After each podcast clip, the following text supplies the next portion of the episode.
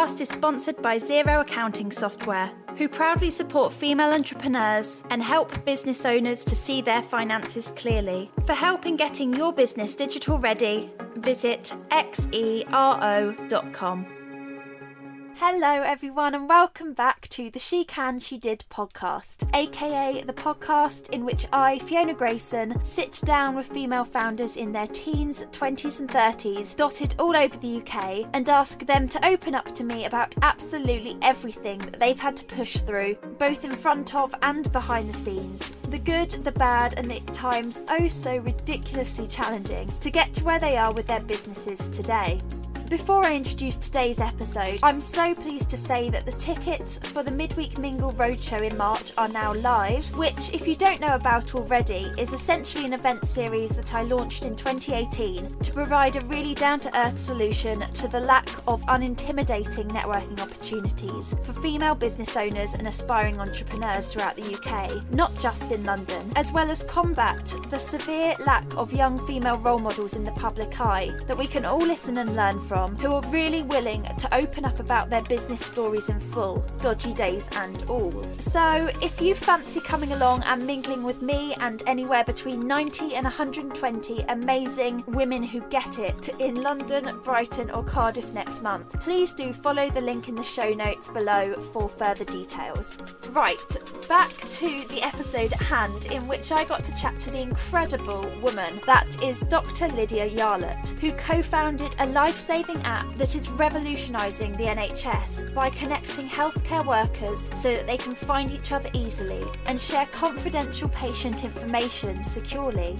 Born out of Lydia's attempts to find a solution to the problems she was battling on the wards as a junior doctor, Pando is now trusted by over 25,000 UK healthcare professionals. At the time of recording, had raised £3 million of investment with a second round of funding about to close, and is now a team of 30 in London with imminent plans to go global. Delivering babies in her role as an NHS paediatrician one day and handling a multi million pound funding round the next. Straight off the back of a 12 hour shift on the ward, seriously, this woman is a superwoman. Lydia joined me at Pando HQ in London to discuss the ins and outs of her story launching and growing Pando with her two co founders to date. Between you and me, I got back to my flat after recording this interview and chewed my partner's ear off for a good hour about just how unbelievably inspired I was throughout the entirety of this chat. So, hopefully, after listening to our conversation, you will soon understand why. As always, I really, really hope you enjoy it. I feel like it's seven o'clock in the evening. You've been on call since 8 am, and now I've brought you back to this office and want to chat to you. I feel like, how have you got the energy to chat to me right now? Oh, it's like a different kind of energy. Yeah. you know, people say that they can always have desserts like that. Yeah, yeah, oh, I love that. Um, Lydia, can you talk to me about what your business is all about in your own words, and then we will go from there. And also, at the same time, what your day job is as well. Yes, so I'm now a trainee paediatrician. I started Pando when I was a, a, junior doctor in actually my first year of working. And we did that because as a couple, me and my partner were just quite astonished by the state of communication mm. in the NHS at the time and how much of an effect it had on my day mm. and my colleagues' days. And I guess they felt like quite dark days for junior doctors. There mm. was the strike, and following that, there was a big exodus from the profession, certainly at the level that I was at at the time. A lot of people felt like they just couldn't carry on. And the skill mix that my partner and I had at the time, so he was heading up another software business, and I'm forever grateful that he jumped ship and moved to working on this with me because we felt like it would make such a difference to our lives as a couple mm. as well as everybody's working lives in healthcare. So, what was the problem specifically at the NHS? Because it's all to do with like medical notes, right? So, the issue really is finding who you need when you're in an enormous hospital and you only have, for example, a bleep number to get hold of them on. Mm. So it's always quite interesting hearing myself describe how bleeps work because I can never quite believe that we're still using them. Yeah, yeah. I mean, that's like proper ER stuff. They use that on like the first episode of Grey's Anatomy, don't they? Like it's old Yes. school. yes, it really is. I think they were invented in the 1960s. So they're little plastic devices that you carry around with you. When somebody wants to speak to you, they make a quite irritating bleeping sound, and you then have to find a landline phone to answer them back. This is quite time consuming, and many stages in the process might be interrupted because that person has had to start a new clinical task or you've had to finish the clinical task that you were doing at the time. And really, it was quite obvious that not just doctors, but everybody in healthcare needed a messaging Mm. solution. So that's where Forward, which was the name of our company at the time, started. Yeah, because did you say Rhiannon was PR? Yeah, she Yes. she emailed yesterday to check when I was checking it was still on, and she was like, "By the way, the name's changed." I was like, "Sorry, for Yes. really ready to talk about Forward, but we'll get onto that." Yes. So, yeah, Forward. So I guess we loved the idea that this was something that would take the NHS in a forward direction Mm. and also it was a product for the ward. I guess what we found during this journey is that this idea of replacing bleeps and offering an instant messaging solution was really only the tip of the iceberg in terms of a the communication problem but also the potential of better communication in healthcare Mm. so we felt that actually something that described going unidirectionally was not really the right way to describe ourselves anymore. You know, we thought that doctors would use this to communicate with nurses, nurses would use this to communicate with pharmacists, and people would be talking in the ways that they currently talk within hospitals. But actually, what we found is, for example, groups of specialists getting together all over the country organically, forming their own networks, sharing interesting cases. Mm. We found that groups form around a particular patient to support that patient's discharge, for example. We're not just used on the ward, we used all over the community. We used in primary care. So cutting in there, Mm. a user they can search for a name or a role, or like how how do they access that community? Do you know what I mean? Or Exactly. I mean, it's incredibly simple. So Mm. you sign up and you assign yourself to an organisation, and then you can find does that mean hospital?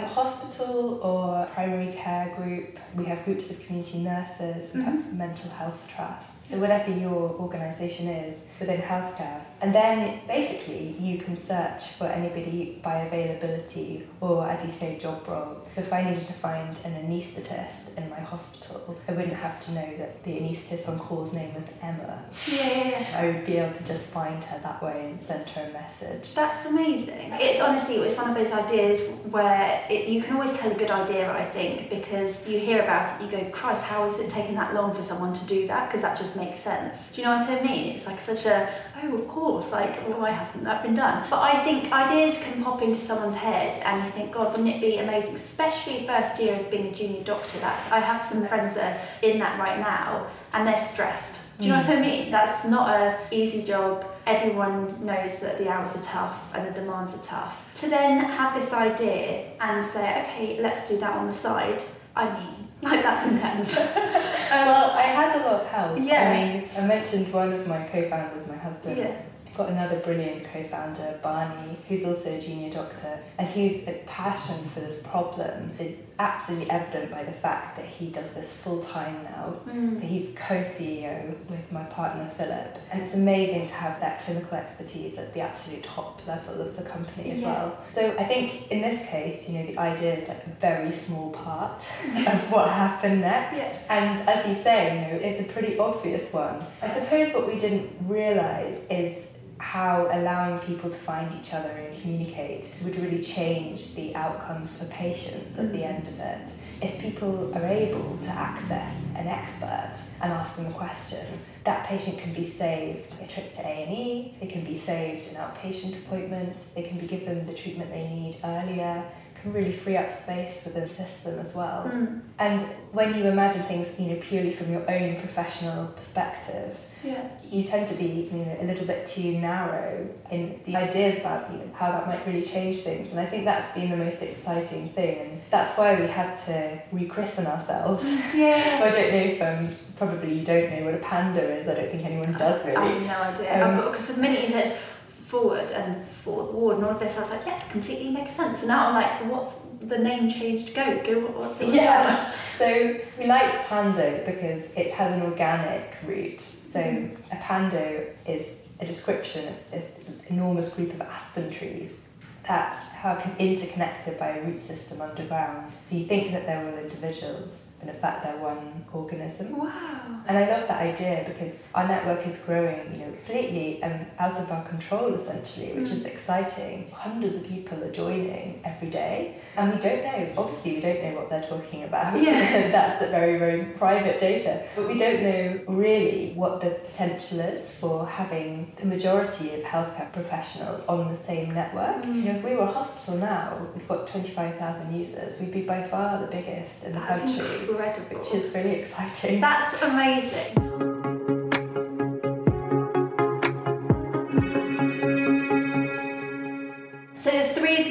Have this shared idea. I want to know what the initial first few days, weeks, months look like, how you juggled your time, what you prioritised in those early days to get this app off the ground. I guess the first thing you do when you have an idea is see if anyone agrees with you. Mm-hmm. Yeah. At first, of course, that's anecdotal. So I got very attuned to when other people around me were having communication problems. So somebody would be you know, bleeping the orthopaedic registrar literally all afternoon, and poor them, they can't answer, they're in theatre. I'm sure they want to help. Mm. But it's very frustrating for both parties when that message, it's literally a message in a bottle that you have no idea if it's got to the person that needs it. And meanwhile, there's a complete bottleneck in that patient's care. So whenever there was one of these examples, and there are many in hospitals every day, I guess I would focus on like what it felt like to be that person and whether there might be a better way. But it, it's very interesting with healthcare because there are specific very organised, very regulated ways of doing things, and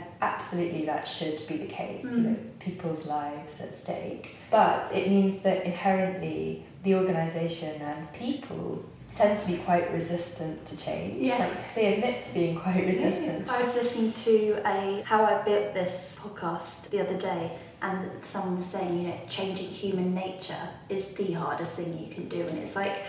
Like that innate, like this is how we do it. It's been done like this for years. Why rock the boat? It's Mm. like changing that is a mammoth task. Yes, yes.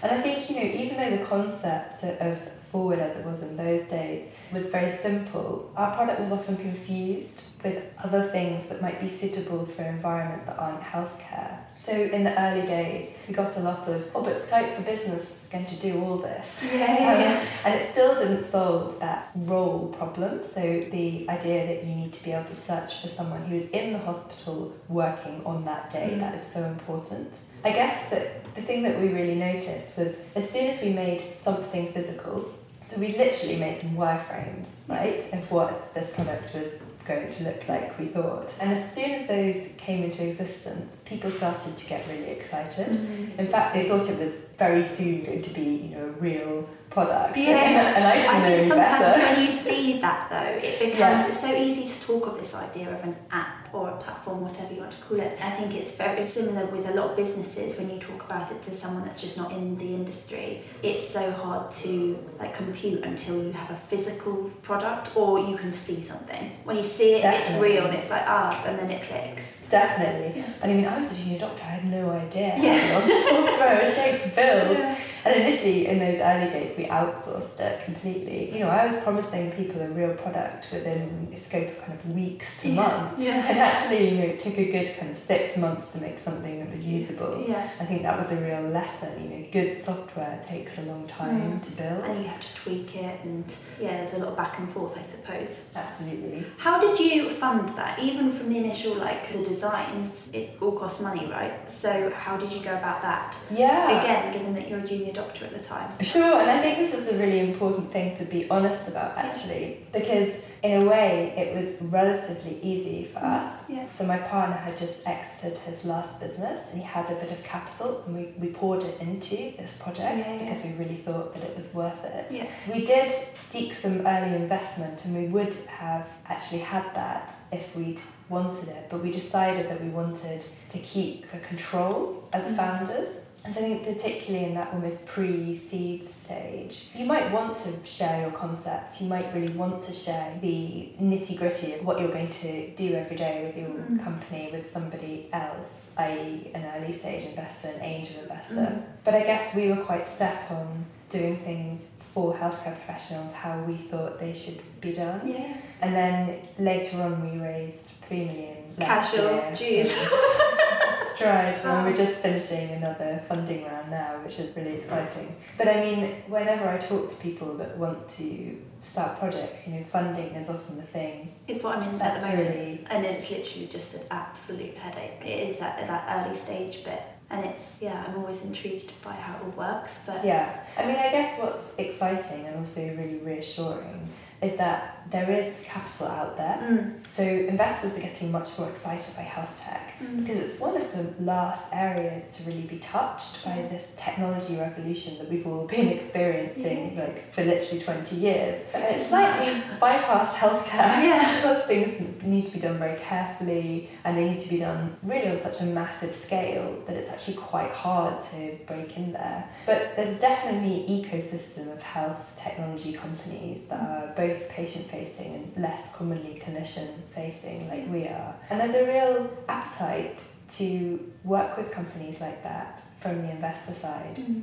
And I guess I always found that a lovely kind of almost like rebalancing because healthcare desperately needs input in terms of innovation, in Mhm. terms of technology. I And mean, the these are- gets so much stick. Do you know what I mean? It gets such a hard time, and like the pressure on all of you as well. That are kind of the front faces. Like, what's the word I go for? Yeah, I mean, I, I have to really check myself for, for injecting the right amount of positivity Mm, yeah. about my job in the NHS as well because I, I do love it. Yeah, that's the thing. You're a doing great such a great job. Yeah. And you know, I wouldn't give it up for the world, and I wouldn't even give it up for this company, working Really? full time in this company. So I, I work part time Yeah. as a paediatrician. And I care about this mission that we have with Pando more than I can possibly describe because it affects you know more people than I'll ever be able to treat in my whole lifetime. Yeah. It's essentially more important than my clinical job, but I'm in a catch twenty two because I just love my clinical job. Yeah, but I think as well though that's a really refreshing perspective that you're not desperate to jump ship, and also what you're building does impact the patients and also your day-to-day job as well, and all of your colleagues.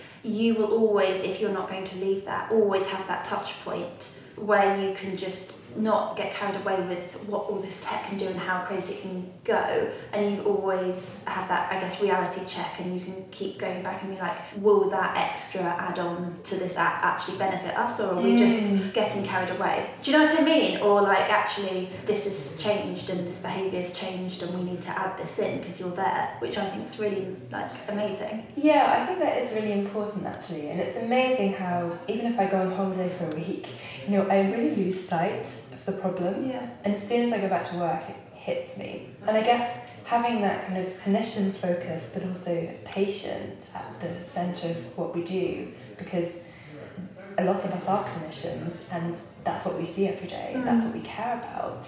Is great for the organisation. It just kind of keeps us really focused. Yeah, definitely.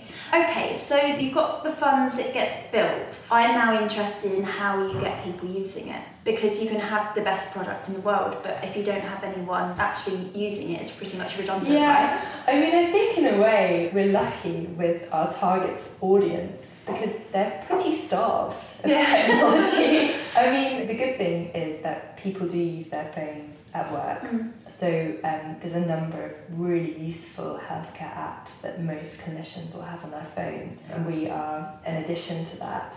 I guess, again, going back to when we showed people the wireframes and the idea that you could just instantly message somebody that you'd never met before that worked in the same organisation as you. I mean, honestly, people's eyes really lit up. My, Mm. my eyes were lighting up Yeah. thinking about it. So people really did see the value. I mean, there was that resistance that we talked about, but I think as soon as people had one use case Mm. that was really important to them, for example, the ability to send clinical images securely. So if you wanted an opinion on a rash or an ECG, and you've asked the consent of the patient, you can then send it Just by take a photo. Pando. Exactly. Wow. Um, and that's secure and no data is stored on the device, so it's not any risk to you as a clinician. So you can take a photo on your personal phone? So Pando runs on your personal phone. Right. It can run on your work phone, but I guess what we were trying to avoid is for every organisation to have to buy new devices. Yeah, yeah, yeah. yeah, you're trying to help the NHS.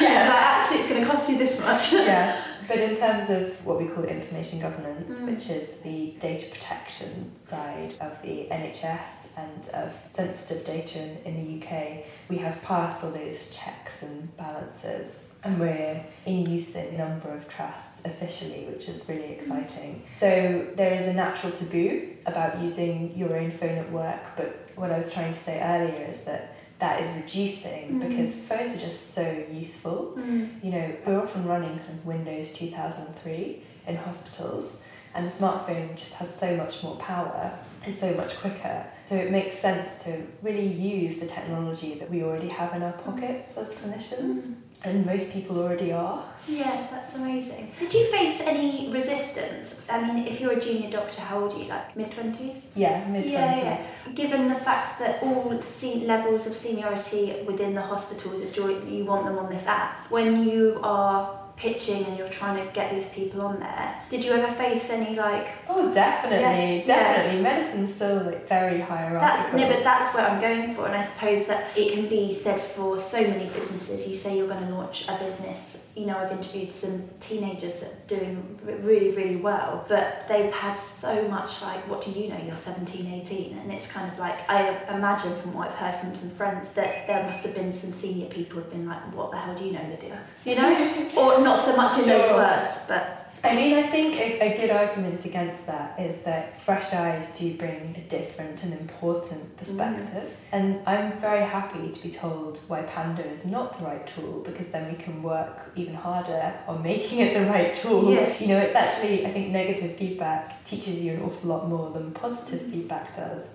But I think there's a real role for young innovators within the NHS now, and I think the mm. NHS has been very good at actually advocating for those people. So there's a clinical entrepreneurs program now that's part of NHS England, which is very forward thinking and very exciting, and it helps you, it incubates your idea, it allows you to meet other people who are going through the same experiences, perhaps the same resistance, the mm-hmm. same different challenges. And I think as a group, that's really built everybody's confidence Yeah. together. And also given it a badge, being an entrepreneur is a valuable thing for the NHS. yeah. So I think the signs are really encouraging, and I think that old school, this is the way it's always been done, is sort of losing power. Did you have any peers ever question it, or I suppose like what was the support like? You've obviously said that a lot of faces lit up, but I'm just trying to think. There's a lot of junior doctors. Did you ever have any kind of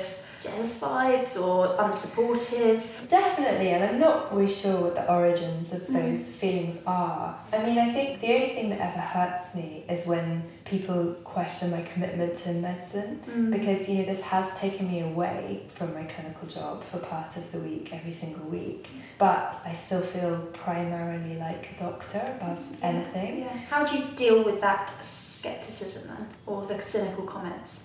I well, I'm not sure how a great answer that. you know, I feel a bit hurt. Yeah. then I move on. no, it's that Um, reality, isn't it? Because I think like uh, not many people listening to this are going to be junior doctors also launching an app, you know. But they Sure. definitely have faced people doubting them when you expect support. They hasn't always been there. So I think that's where advice or how you deal with it might come in handy. I suppose it really comes down to how much you believe in what you're doing. Mm. And I can't really say anything more insightful than that. I think I've always had this feeling, and so have the vast majority of our team. I very much get that sense from them that this is the right thing to be doing. It is about time that NHS had some help in terms of technology. Mm. And I think having this office of 30 people working to help NHS healthcare professionals is just a really exciting thing. Yeah. And they're doing that because they generally want to make life better. You know, they want to stop doctors and nurses leaving the system. They want to stop them feeling burnt out, Mm. stop stop them feeling like when they go to work everything is against them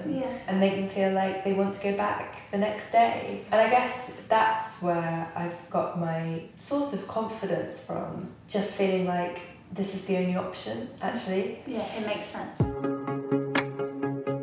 This podcast is sponsored by Xero Accounting Software, who proudly support female entrepreneurs and help business owners to see their finances clearly. For help in getting your business digital ready, visit xero.com. Let's talk about how you split your role with your husband and your other co-founder. Who does what? How does that like in terms of given that you're working with your husband as well, like the dynamic there, you know, how did you split it in the early days? How has it evolved? And at what point did it go from the three of you to 30? Blimey, that's a big team, you know? Yes, well, in the early days, we snatched whatever time we could get. yeah. Because Barney and I were both working as full time doctors in completely different areas of the country. So we would always meet in King's Cross because that's where our trains got in, and then have dinner and have this meeting. We tried to get somebody interesting into our meetings to kind of bounce ideas off every week. Like family Um, friends or other doctors. So people that we were meeting along the way, people that were interested in health technology or had like scaled healthcare platforms in the past. and you what, sent them a cold call, email, LinkedIn? How did you get them? all of those things. Yes. all of those I just things. think, do you know what I mean? Yeah. It's things like that where It's I'm like like, this is what it takes. stuff. It's like you have to be proactive. Yeah, yeah, you do. And I guess that again, there's no way that any of us would have sacrificed that time when we were really quite busy, to be honest, anyway, if we hadn't really believed in this. So that was the first kind of signal that there was something here, there was something really to be done. It took a very long time to get our first hospital to say yes, mm. obviously, because we were a completely new outfit and we were proposing something very new. So, you know, bring your own device into a hospital, use it to share patient data. That's very scary Yeah. for an NHS organisation. It shouldn't be because there are plenty of safeguards that you can employ to make that a very, very secure process. And eventually, everybody saw that. How many hospitals did you have to approach? We approached the hospitals that we were working at at the Mm. time, both of whom were quite forward thinking actually, quite innovative, had interesting leadership teams, and just kind of gave it a go, which was exciting. Yeah. But then I suppose the hospitals that have taken it on and taken it forward are not necessarily the ones we would expect. You know, they tended to be a bit smaller, um, so what you call a district general hospital, that's the level down from like a big teaching hospital. Yeah. It's been quite interesting to see how those organisations function. Often, I guess, when people are in smaller teams, it just is easier Mm. to get something across the line that feels quite risky, even though we tried to mitigate all those risks so heavily. But anyway, going back to your original question, so how did we negotiate those first few years? I guess it all happened in steps that felt really natural at the time Yeah. and feel really natural looking back. So once we got a group of kind of five people, I had a year out between my junior doctor years and going into my specialist training. Yeah. So we had five people with a reasonable amount of time. And just like every single startup, every single entrepreneur does, we, we, we hacked it. Yes. So we made contact with you know as many people as we could, doing parallel things, doing And I guess with five of you, that's a lot of time spent. You know, like I kind of compare it to like a sole founder or even just two co-founders. Five people working full time for a year, you're gonna get somewhere. Like that's a lot of work going in. Yeah, I suppose again the interesting thing was trying in some way to make that work within a relationship because when you've got a project that you're both so passionate about and that you've put a lot into in terms of time and resources, it's hard just not to talk about that 100% of the time. so we'd actually have to say, you know, oh, from like 6.30 pm on Wednesday, we're actually not going to talk Yeah. about the company, which was quite helpful. I suppose the thing for a startup is the real game changer is when you get funding Mm. Because that's when you can start to flesh out your team. That's when we moved from outsourcing all our technology to having all of our um, engineers in house, which is a really exciting moment. Yeah. And in terms of now, so again, I have to just give credit to Philip and Barney for being brilliant CEOs and doing all the day to day work for the company. I guess my role is really as clinical advisor to the company. Yeah. So I'm quite steeped within problem, and I guess every company that has a mission needs to feel as connected to that mission as they possibly can. Mm, That's where I see my job really. Yeah, definitely. You obviously said that you split the time, so how often do you come in? So it, it really depends. Yeah. It really depends. I guess I wish I was here more. You know, I think the hardest thing about this kind of evolution has been not being there for really important moments in the growth and development of this company. Yeah. And, you know, decisions being made, which generally I think we have an amazing leadership team think, you know, we're incredibly lucky to be able to basically completely trust them to do a brilliant job. But it's just that's like feeling, I guess, you know, that playground feeling of being a bit left out Yeah. sometimes. So it has been tough, and I wouldn't necessarily recommend working with your partner. I wouldn't necessarily recommend taking on a role. I mean, founding something and then going ahead with the job that you had originally. Mm. You know, I think most people would advise, and I think it's right that if you really want something to succeed, then you've absolutely got to put all of your Mm. energy and more into that thing. I suppose that the other thing to say on that point is we probably wouldn't be married if I was here full time. Yeah. So that's another consideration. I'm, I'm always so intrigued when people go into business with a partner. Same with family, same when best friends do it. I'm always like, it's so much pressure.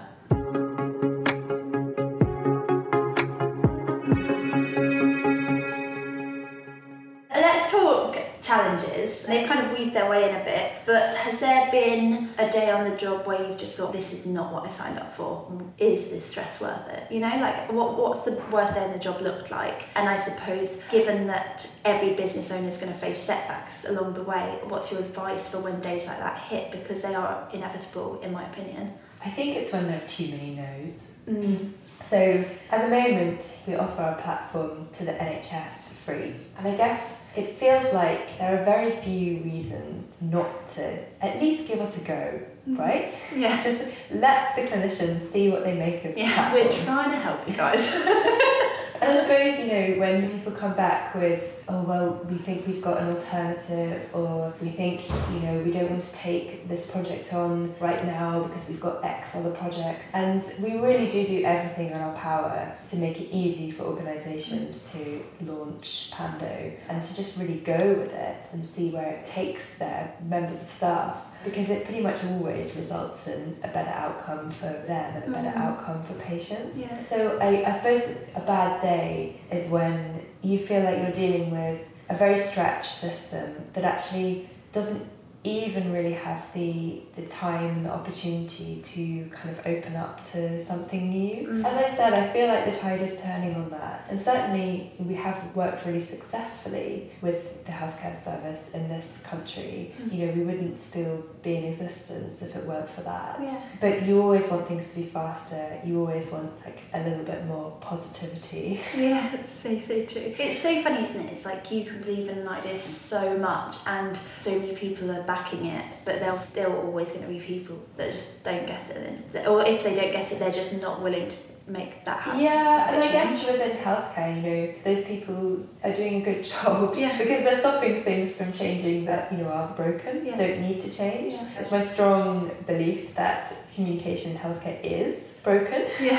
and it does need to change, but, you know, that's our job Mm. to I, convince um, people. interviewed a lovely, uh, like an amazing woman, Celia Pool, who's founded a company called Dame, and they were the first, world's first reusable tampon applicator, and they also Oh, do wow. Ethical, environmentally friendly tampons as well. But she was saying, and it, I guess it mirrors in the sense it's that habit change. The business makes sense. We should all be using, given plastic pollution, those kind of products. Of but course. it's that habit change, and it's Mm. getting people to just give up what they Mm. just they just naturally go for you know Tampax or whatever it might be it their whole yeah and it's yeah. just that moving that shift and it's it's mindset shifts are just yeah really there's also an organizational feeling within big institutions that you can't necessarily take the initiative on your own. Mm. I'm actually always really impressed when we have, for example, a, doctor within a department reaching out to us saying that I have this problem and you know I want to solve it myself. I haven't just taken it to my manager to solve. I always think that's unusual, but more common than I would expect Yeah. because people do they escalate their problems and then they want it to be solved for them. Mm. But I guess what's nice about Pando is it does give people a tool to decide to do something new. yeah And even, you know, within a department we can get that going for them, yeah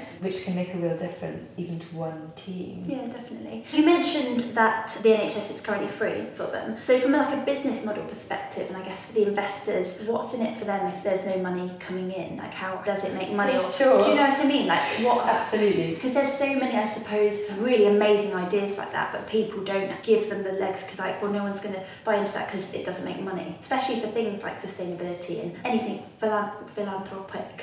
I'm sure Yeah. I'm saying that word. But there's so many amazing ideas people could have. If the business case isn't there, so many people will walk away from them. But investors clearly are interested in those still. So how does that work? Yes, that's a really good question. And I, I definitely wouldn't advocate starting a company without a business model. but I suppose what's interesting about Pando is that there is such a gap to fill. Mm. There's such an unmet need. We're always creating a market from the people that have decided to use us. They've never really been treated like consumers before, and they've never really been asked what they thought.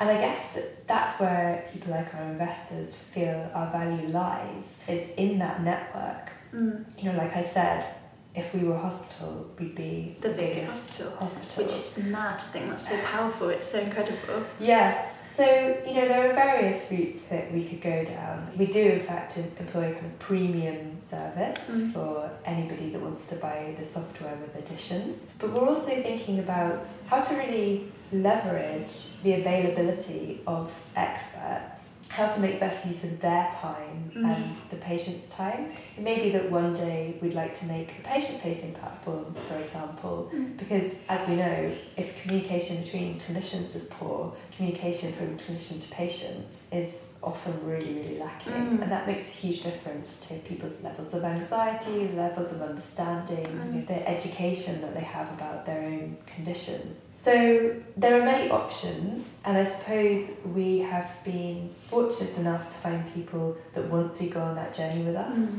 So it's really about how big is the problem, how close do you think you are to finding a solution, and how can you prove that you can iterate on that, Mm. and you know what's the presumed value of what you're doing. And I think that the feedback we're getting is showing that the product is valuable. Yeah, hugely. And I guess at some point, for an investor, if there was like an exit, you could sell that to another medical company that would pay for that data. or- Maybe, you know, there are lots of options. I think the important thing to say here is that because we're a clinician run organisation, that's always going to be within a tight ethical framework Mm. that we actually formulated like right at the beginning. Yeah. And I don't think any of us would make any compromises on that. But it will be, I think the next few years will be an interesting time, Yeah. definitely. What's your goal? Let's roll with that. So, what's your goal? Where do you see it going? How big do you want it to go? So we're going international in. um, Say it so casually, Lydia. I'm like, it's so cool.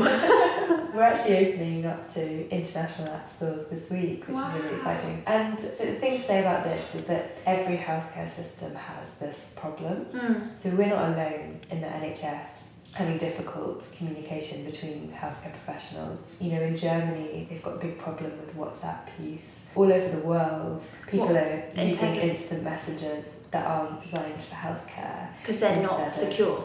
because they're not Yeah. secure, exactly. But also because they're designed for communication with your friends rather than with your colleagues. Yeah. So we've got a really good bespoke solution to that. And we're quite excited to see where that's going to go, both in the kind of public and private sectors Mm. abroad. And the other thing to say is, you know, we obviously, healthcare is part of our DNA, but there's other areas of kind of public service that could really benefit from a platform where you can have a secure discussion about Mm. somebody that you're trying to help. So, you know, there's social care, there's education. We've had a Mm. lot of inbound inquiries from local authorities, from fire service, from ambulance service, Wow. which is really exciting. That's amazing.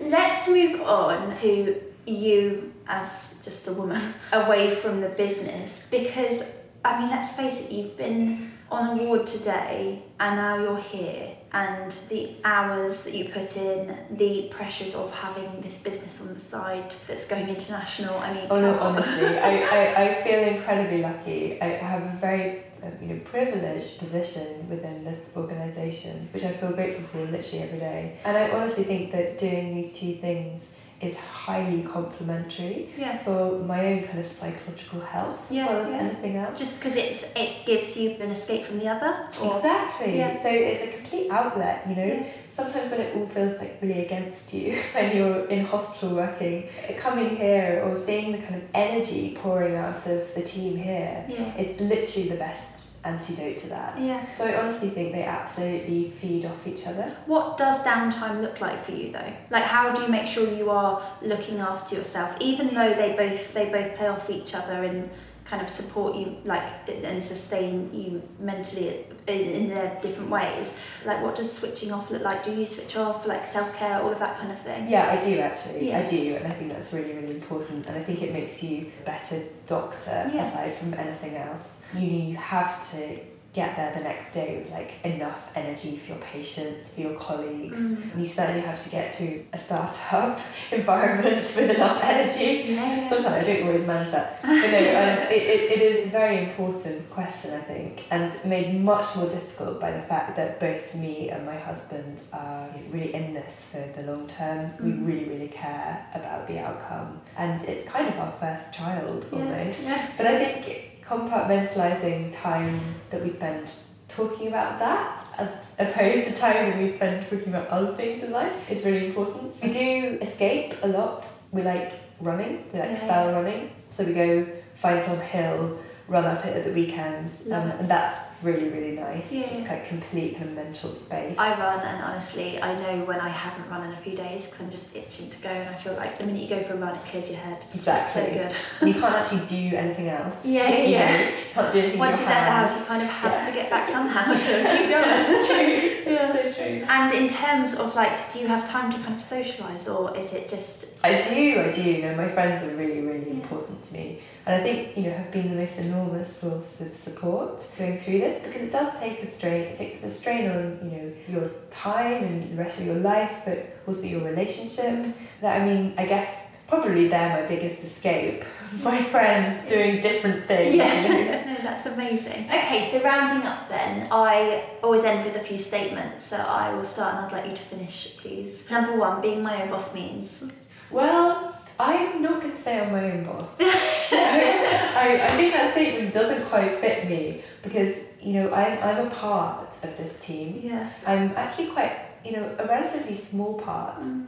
I'm the clinician face within the company, and as I said, my role is like really quite symbolically to keep us mission oriented. Mm. But I think if I thought I was my own boss, there'd be a serious problem here. Yeah. yeah, no, I guess yeah, it doesn't it doesn't make sense. But like I guess you are one of the co-founders, so there is that this is your business at the end of the day It's one like part of. So It's definitely part of me. yeah, and you kind of share the reins, but one of them is yours. so Sure.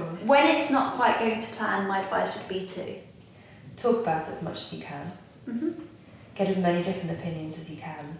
Step back, think about it for at least a day, go back to it. Yeah, you said that so powerfully. I was like, yes, that's good. If I could describe myself as a businesswoman, I'd say that I am. Because you are. I know that you have the other job on the side, but you definitely, definitely are. I'd say that I'm a businesswoman because I don't have another choice Mm. to really make a difference. This is the way that I think change is going to happen the most quickly. Mm. Um, and speed is important to me.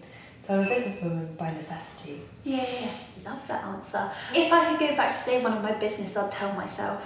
I tell myself just never to be embarrassed, basically. Yeah, yeah. I tell myself that you can ask anyone pretty much anything and that the consequences aren't going to be that bad. Yeah. I'd say reach out to literally whoever you can, whenever you can. Use the expertise around you. you know, it, it's amazing to be in this city, but it's also amazing to be in this country. There's a hell of a lot going on. There are some really, really interesting projects going on in every technology sector. Mm. And I think, particularly in something like health, where people want to help one another, it is, like I said, an ecosystem, and it only really works if it's thriving in itself. So I think just make those connections. Remember that people like to help. Yeah, love that. Very lastly, I feel like you're going to come up with such a good answer here. No pressure, but I want my legacy to be that.